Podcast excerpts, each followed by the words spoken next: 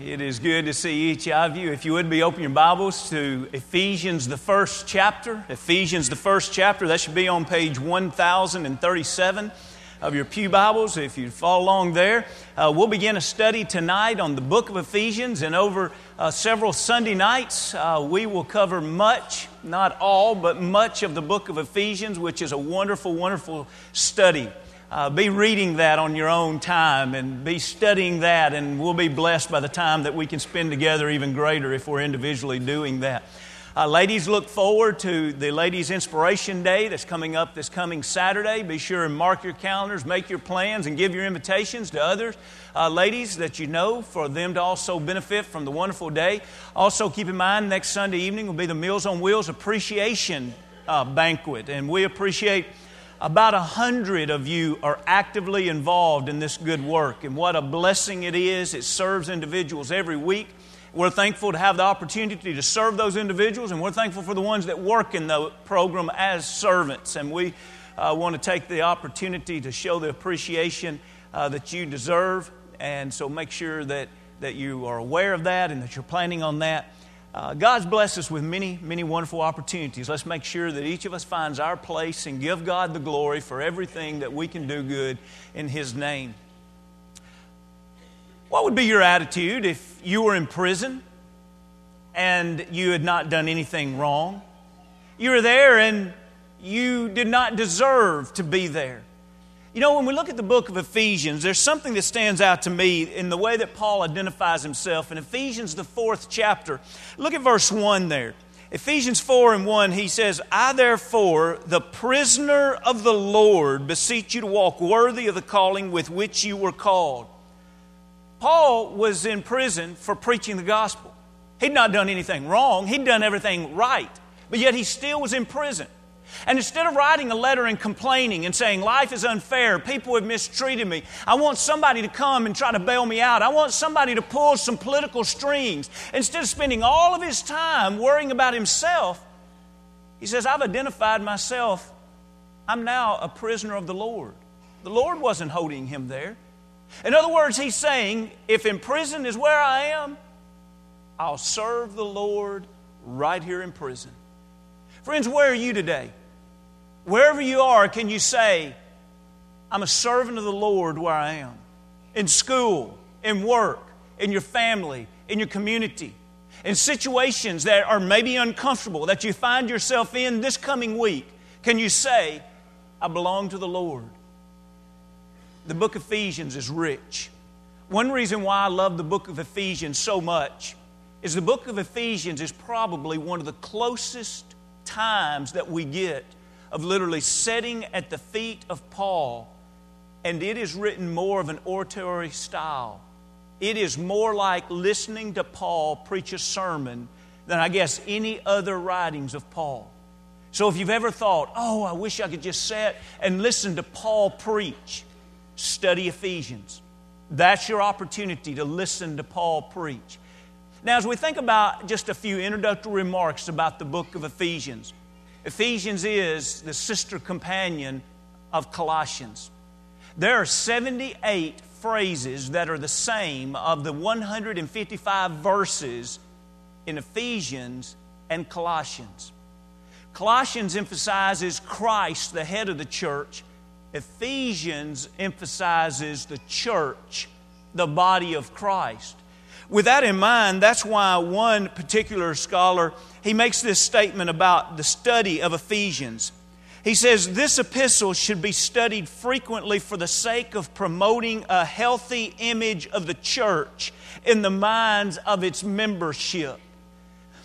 You know, for example, it was written while Paul was in prison. That was his attitude. I'm going to work for the Lord. So while I'm sitting in prison, one thing I can do is I can write others and encourage them. So he writes the book of Ephesians, he writes uh, Philippians, he writes Colossians, and he also writes Philemon. Now let's think about, for example, if we were to compare Paul's writing in Galatians, we would see a very corrective tone that he carries about. And if we were to see his writing to the church at Philippi, Philippians, we see a very uh, upbeat, a very motivational type tone. But you know, when, when you see his tone in Ephesians, it's very calm and victorious. In other words, it's clear that he's writing to a church that is a healthy church. We could easily break down the book of Ephesians by talking about our heritage and inheritance, and the last half of the book talking about our life. Now, as we think about our life, it would be the life we live if Christ is in us. If we talk about our inheritance that we gain, it's because we are in Christ. You remember several Sunday mornings ago, I mentioned to you how important that phrase, in Christ, is if we're going to understand what God wants us to be? You're going to see that phrase over and over and over because Paul uses that teaching over and over. And so we find out the great blessing that we can have in the first half of this book if we live our life in Christ, the great inheritance. And then the last half of the book, you remember the fourth chapter talks about the church, the fifth chapter talks about the family, the sixth chapter talks a little bit more about the family, servanthood, and even the uh, Christian armor.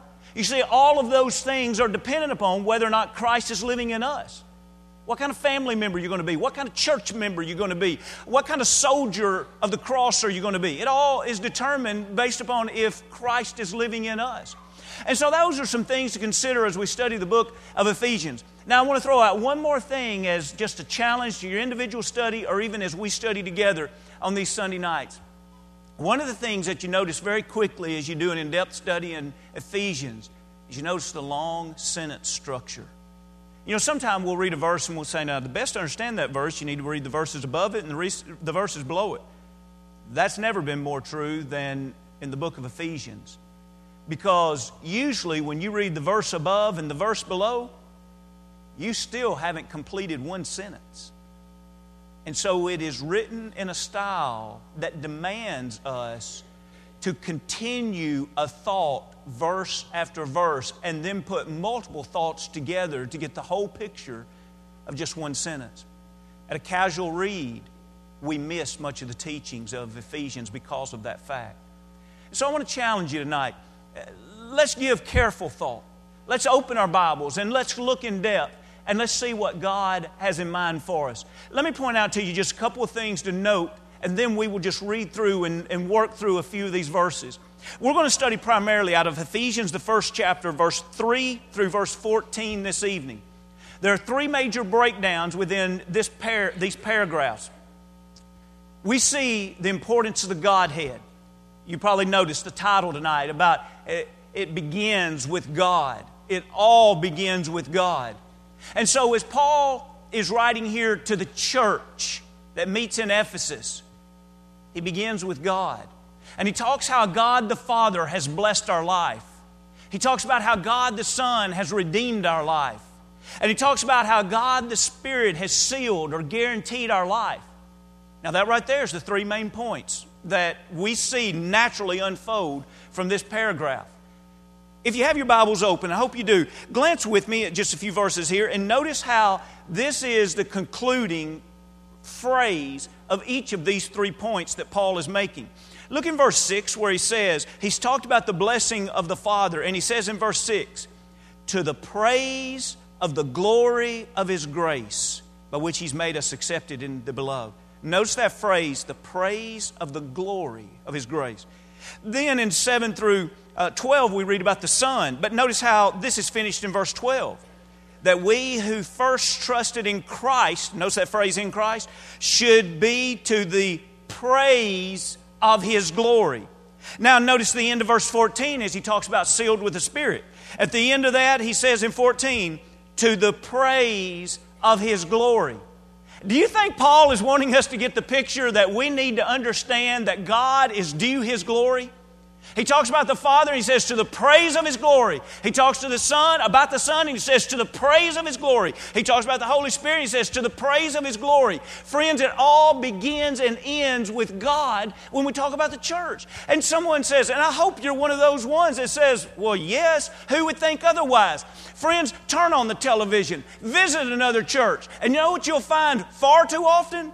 You'll find a sermon that has very little bit of God's Word and a whole lot of man's thinking and reasoning. Why? Because there is a strong movement today that we can have a tremendous religion that will fulfill everybody's needs. We just don't have to have much of God. And instead, Paul is writing to a church that's healthy. And he's writing a very, uh, a very powerful epistle to just build up this healthy church. And he's saying over and over and over, praise to his glory. When we have an eldership that everything they decide is based upon praise to His glory, when we have deacons that lead their ministries and everything is done by praise to His glory, when we have every member in this congregation living their life serving in the kingdom with an anticipation and, a, and an expectation in their life that they're going to live their life praise to His glory. When we have families living praise to His glory, when we have young people going to school tomorrow to live their life at school praising to His glory, when we have adults going into the workplace living their life tomorrow praising His glory, friends, that's what the healthy church is all about. What is it that He wants us to see about the Father? First, he wants us to see that this father is blessed. Look at verse, the third verse, the first word, the third verse. Blessed be the God and the Father of our Lord Jesus Christ. Now, notice the topic here is the God and Father of our Lord Jesus Christ. As we read through these verses about the Father, almost every verse is going to talk about the Father, it's going to talk about Jesus, and it's going to talk about us. We need to make sure that we're following this. Each verse, what is he saying about the Father that involves Jesus, that involves us? But the topic here, the first few verses, 3, 4, 5, and 6, is about the Father.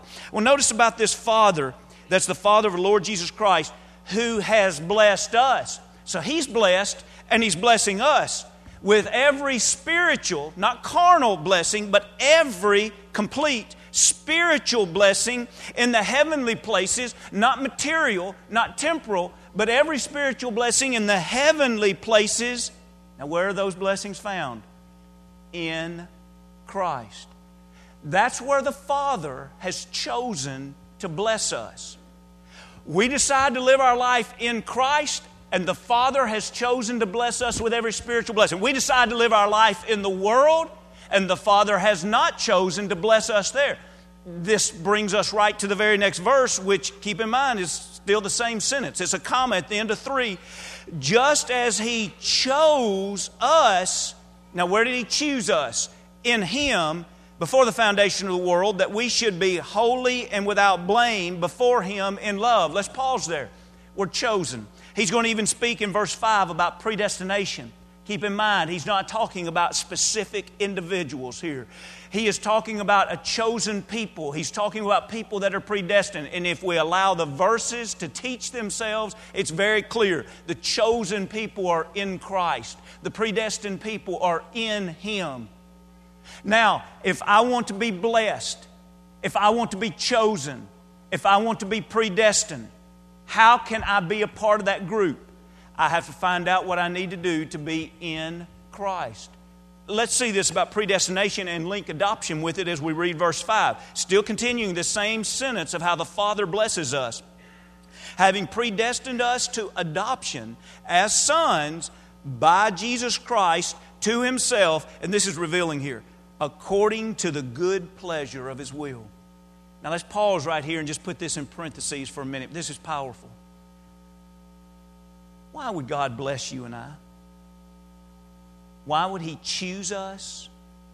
Why would He adopt us? It's according to His good pleasure.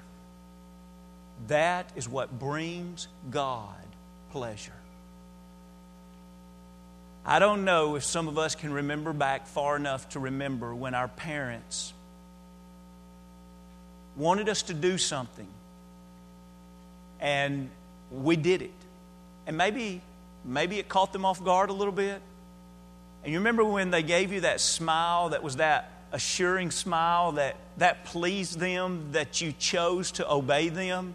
You remember that? And, and you said to yourself with, with a real warm and, and, and, and, and secure feeling, you said to yourself, oh, that, that brought them happiness. They, they like that. Friends, it's the good pleasure of God that He could send Jesus. Now, think about what we've been studying on Sunday mornings.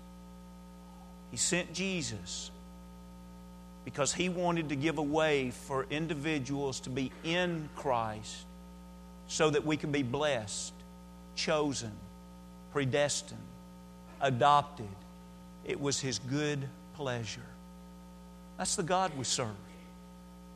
We don't serve a God that's just waiting to see how quick He can point a finger at us because He dislikes us and, and He wants to catch us in wrong.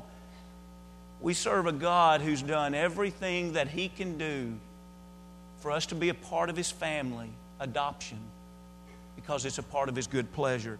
Now, having said all that, He ties this up in verse 6 to complete this one sentence to the praise of the glory of His grace by which He made us accepted. Now, where are we accepted? It's still in Christ again, in the beloved. How do we become accepted?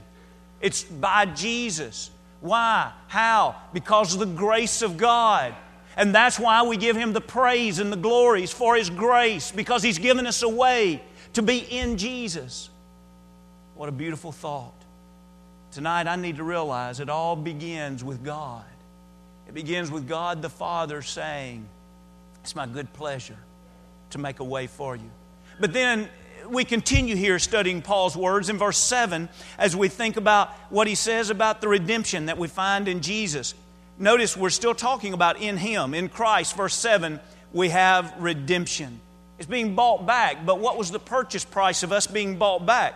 It's through His blood. What did that offer? The forgiveness of our sins according to what? The riches of His grace. Paul's right there. Do you appreciate the riches of His grace? We just read about redemption and forgiveness by the blood of Jesus. Now, I, just to make a point, start on these toes and let's work back. How many of us, when we read that verse just then, how many of us said to ourselves, Thank you, Lord? What a gift. Jesus died for me. I'm forgiven because of the blood of Jesus. Wait a minute, was grace there real cheap? Was it insufficient? The riches of His grace. Why would he speak about the forgiveness of sins, the redemption of our soul by the blood of Jesus, and then summarize it in this one verse by saying it's the riches of his grace? And then that caused me to test my own life. Do I still believe that it's rich? Or have I started taking it for granted? Now, I know there's some here that have just started serving the Lord this year, and, and that's a wonderful thing. But there are others here that you've been serving the Lord for decades. Just because we have had the grace of God, the riches of His grace in our life for decades, does that diminish its riches? I've used an illustration similar to this before, but, but to make the point, allow me to do so again. I want you to imagine that, that you are catching the train each morning to ride into Nashville to work. And tomorrow morning, someone does the strangest thing. They come up to you and they say, Would you mind? I would like to give you $10. And you say, Oh, that's okay. No, no, really. I just want to do something good for someone, and, and I've just seen you here, and I really, really want you to. You can buy lunch, whatever you want. I just want you to have this gift. Well, thank you. Thank you. And you go to work, you say, strangest thing. This, this guy just gave me $10 today. Isn't that cool? And, and you go home and you tell your family at supper. Wasn't that the neatest thing? Just a stranger walked out of nowhere and he gave me this gift. Wow, it was really great. You see how you're appreciating it? You say, Whoa, this is neat. And you know what? Blows you away. Tuesday morning, he shows up again. He says, Really, I want you to have it again today. You say, Listen, I can't, no, I can't do it. No, really, I want you to have it. This happens Wednesday, Thursday, Friday. And you're saying to yourself on Monday, I wonder what's the odds of this guy doing this again this week? And he shows up again Monday and he gives you $10. And you say to yourself, you know what? I'm not going to take a lunch on Tuesday. I'm just going to use this $10 to buy me lunch. He does show up. he gives you $10 and you buy lunch, and this goes on for a year. One day he's a few minutes late. Kind of rubs you the wrong way. Why would, why would he be late with your $10? Then one day, he doesn't show up. And you're offended. You haven't done anything different. After all, doesn't he owe this to you? A few days later, he shows up and he offers you 10 and you're miffed at him. I, I don't understand where you were the last few days. Could it be that the almost 2,500 to $3,000 he's given us over the past year, we fail to appreciate because we've just grown to expect and then also take for granted the gift. And friends, that's just with $10. Tonight, I don't know what you're going to take from this lesson from the study of God's Word, but I beg you to give serious thought to this one simple phrase when he refers to redemption that was paid for by the blood of Jesus that brought you and I the forgiveness of sins. And he says that it was the riches of his grace. Maybe you've enjoyed that for many years. It does not mean that we ever should just take it for granted. Jesus died for you. And that is the richest gift anybody will ever and could ever offer to you and I. And so he's wanting us to understand that. That's how he begins his sentence of saying, let's talk about the Son for a few minutes. And there's several verses here, and, and we've hit on, on really the core of these verses, but let's just comment on a few things and, and then work down to the Spirit in verse 13. And read along with me if you will in verse 8. We're in Ephesians, the first chapter. Notice what he says talking about the Son, which he had made to abound toward us in all wisdom and prudence, having made known to us the mystery of his will. And some mystery doesn't mean that we need clues to understand it. It means that one time it was unknown, but of course, when Christ came and died, and then the apostles began to speak by inspiration and write by inspiration, now that mystery is known to us, which we hold in our hands as the New Testament, according to his, now here it is again, according to his good pleasure why did Jesus die? Why did Jesus reveal his will in the New Testament? It was the good pleasure of God. He wants us to know that. Now, let's continue reading in 10 that in the dispensation of the fullness of the times he might gather together in one all things in Christ, both which are in heaven and which are on the earth in him. In him also we have obtained an inheritance, being predestined according to the purpose of him who works all things according to the counsel of his will here we go, verse 12. This is our closing each time. And this time he links trust with it. That we who first trusted, and notice it's in Christ, trusted in Christ, should be to the praise of his glory. Probably in an audience this size, we have a young person right now, probably, and I'm just making this up, but I would assume this would be the case that they're wrestling right now with the fact that if they really trust Jesus, they're afraid of what that might do to their reputation at school. We probably have an adult in this room that they're afraid that if they really trust Jesus, how that might affect them being promoted because they might not report things the same and they might not conduct themselves in the same way, and they don't trust that if they live their life in submission to Jesus, that their life would be better than if they live it their way. Jesus said, If any man will come after me, let him deny himself. Another way that we could teach that, describe that, if any man will come after Jesus, stop trusting in themselves and start trusting in Jesus.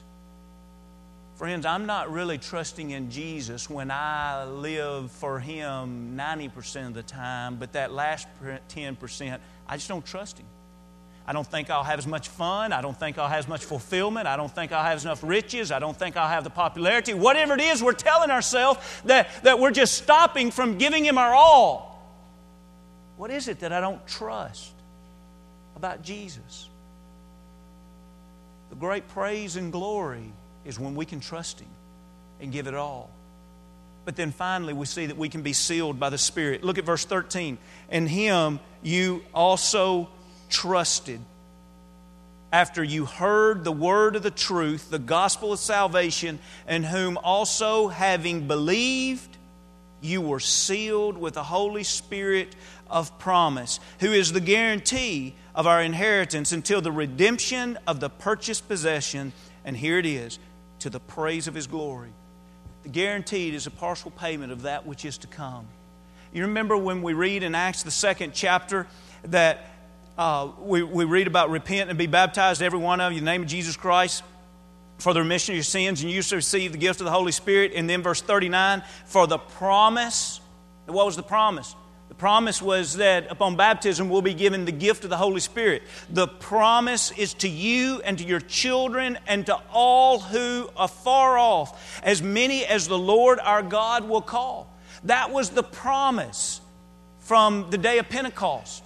That when we are believers and we're baptized into Christ, not only are our sins remissed, but we're given a gift of the Spirit that becomes a seal. It's a partial payment of the greater that is to come. And you remember Galatians, the fifth chapter? What changes in our life when we're given the Spirit? We start producing the fruit of the Spirit. And in that sense, we begin to enjoy a new life. A life that is just a small portion of what it will ultimately be to live a life before God in heaven on that final inheritance. If you were holding something for someone, expecting the greater payment, you would guard that partial gift.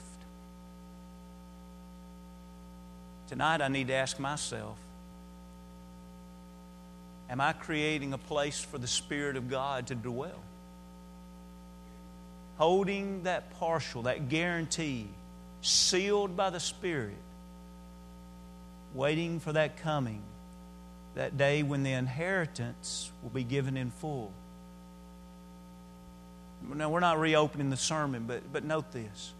The first half of Ephesians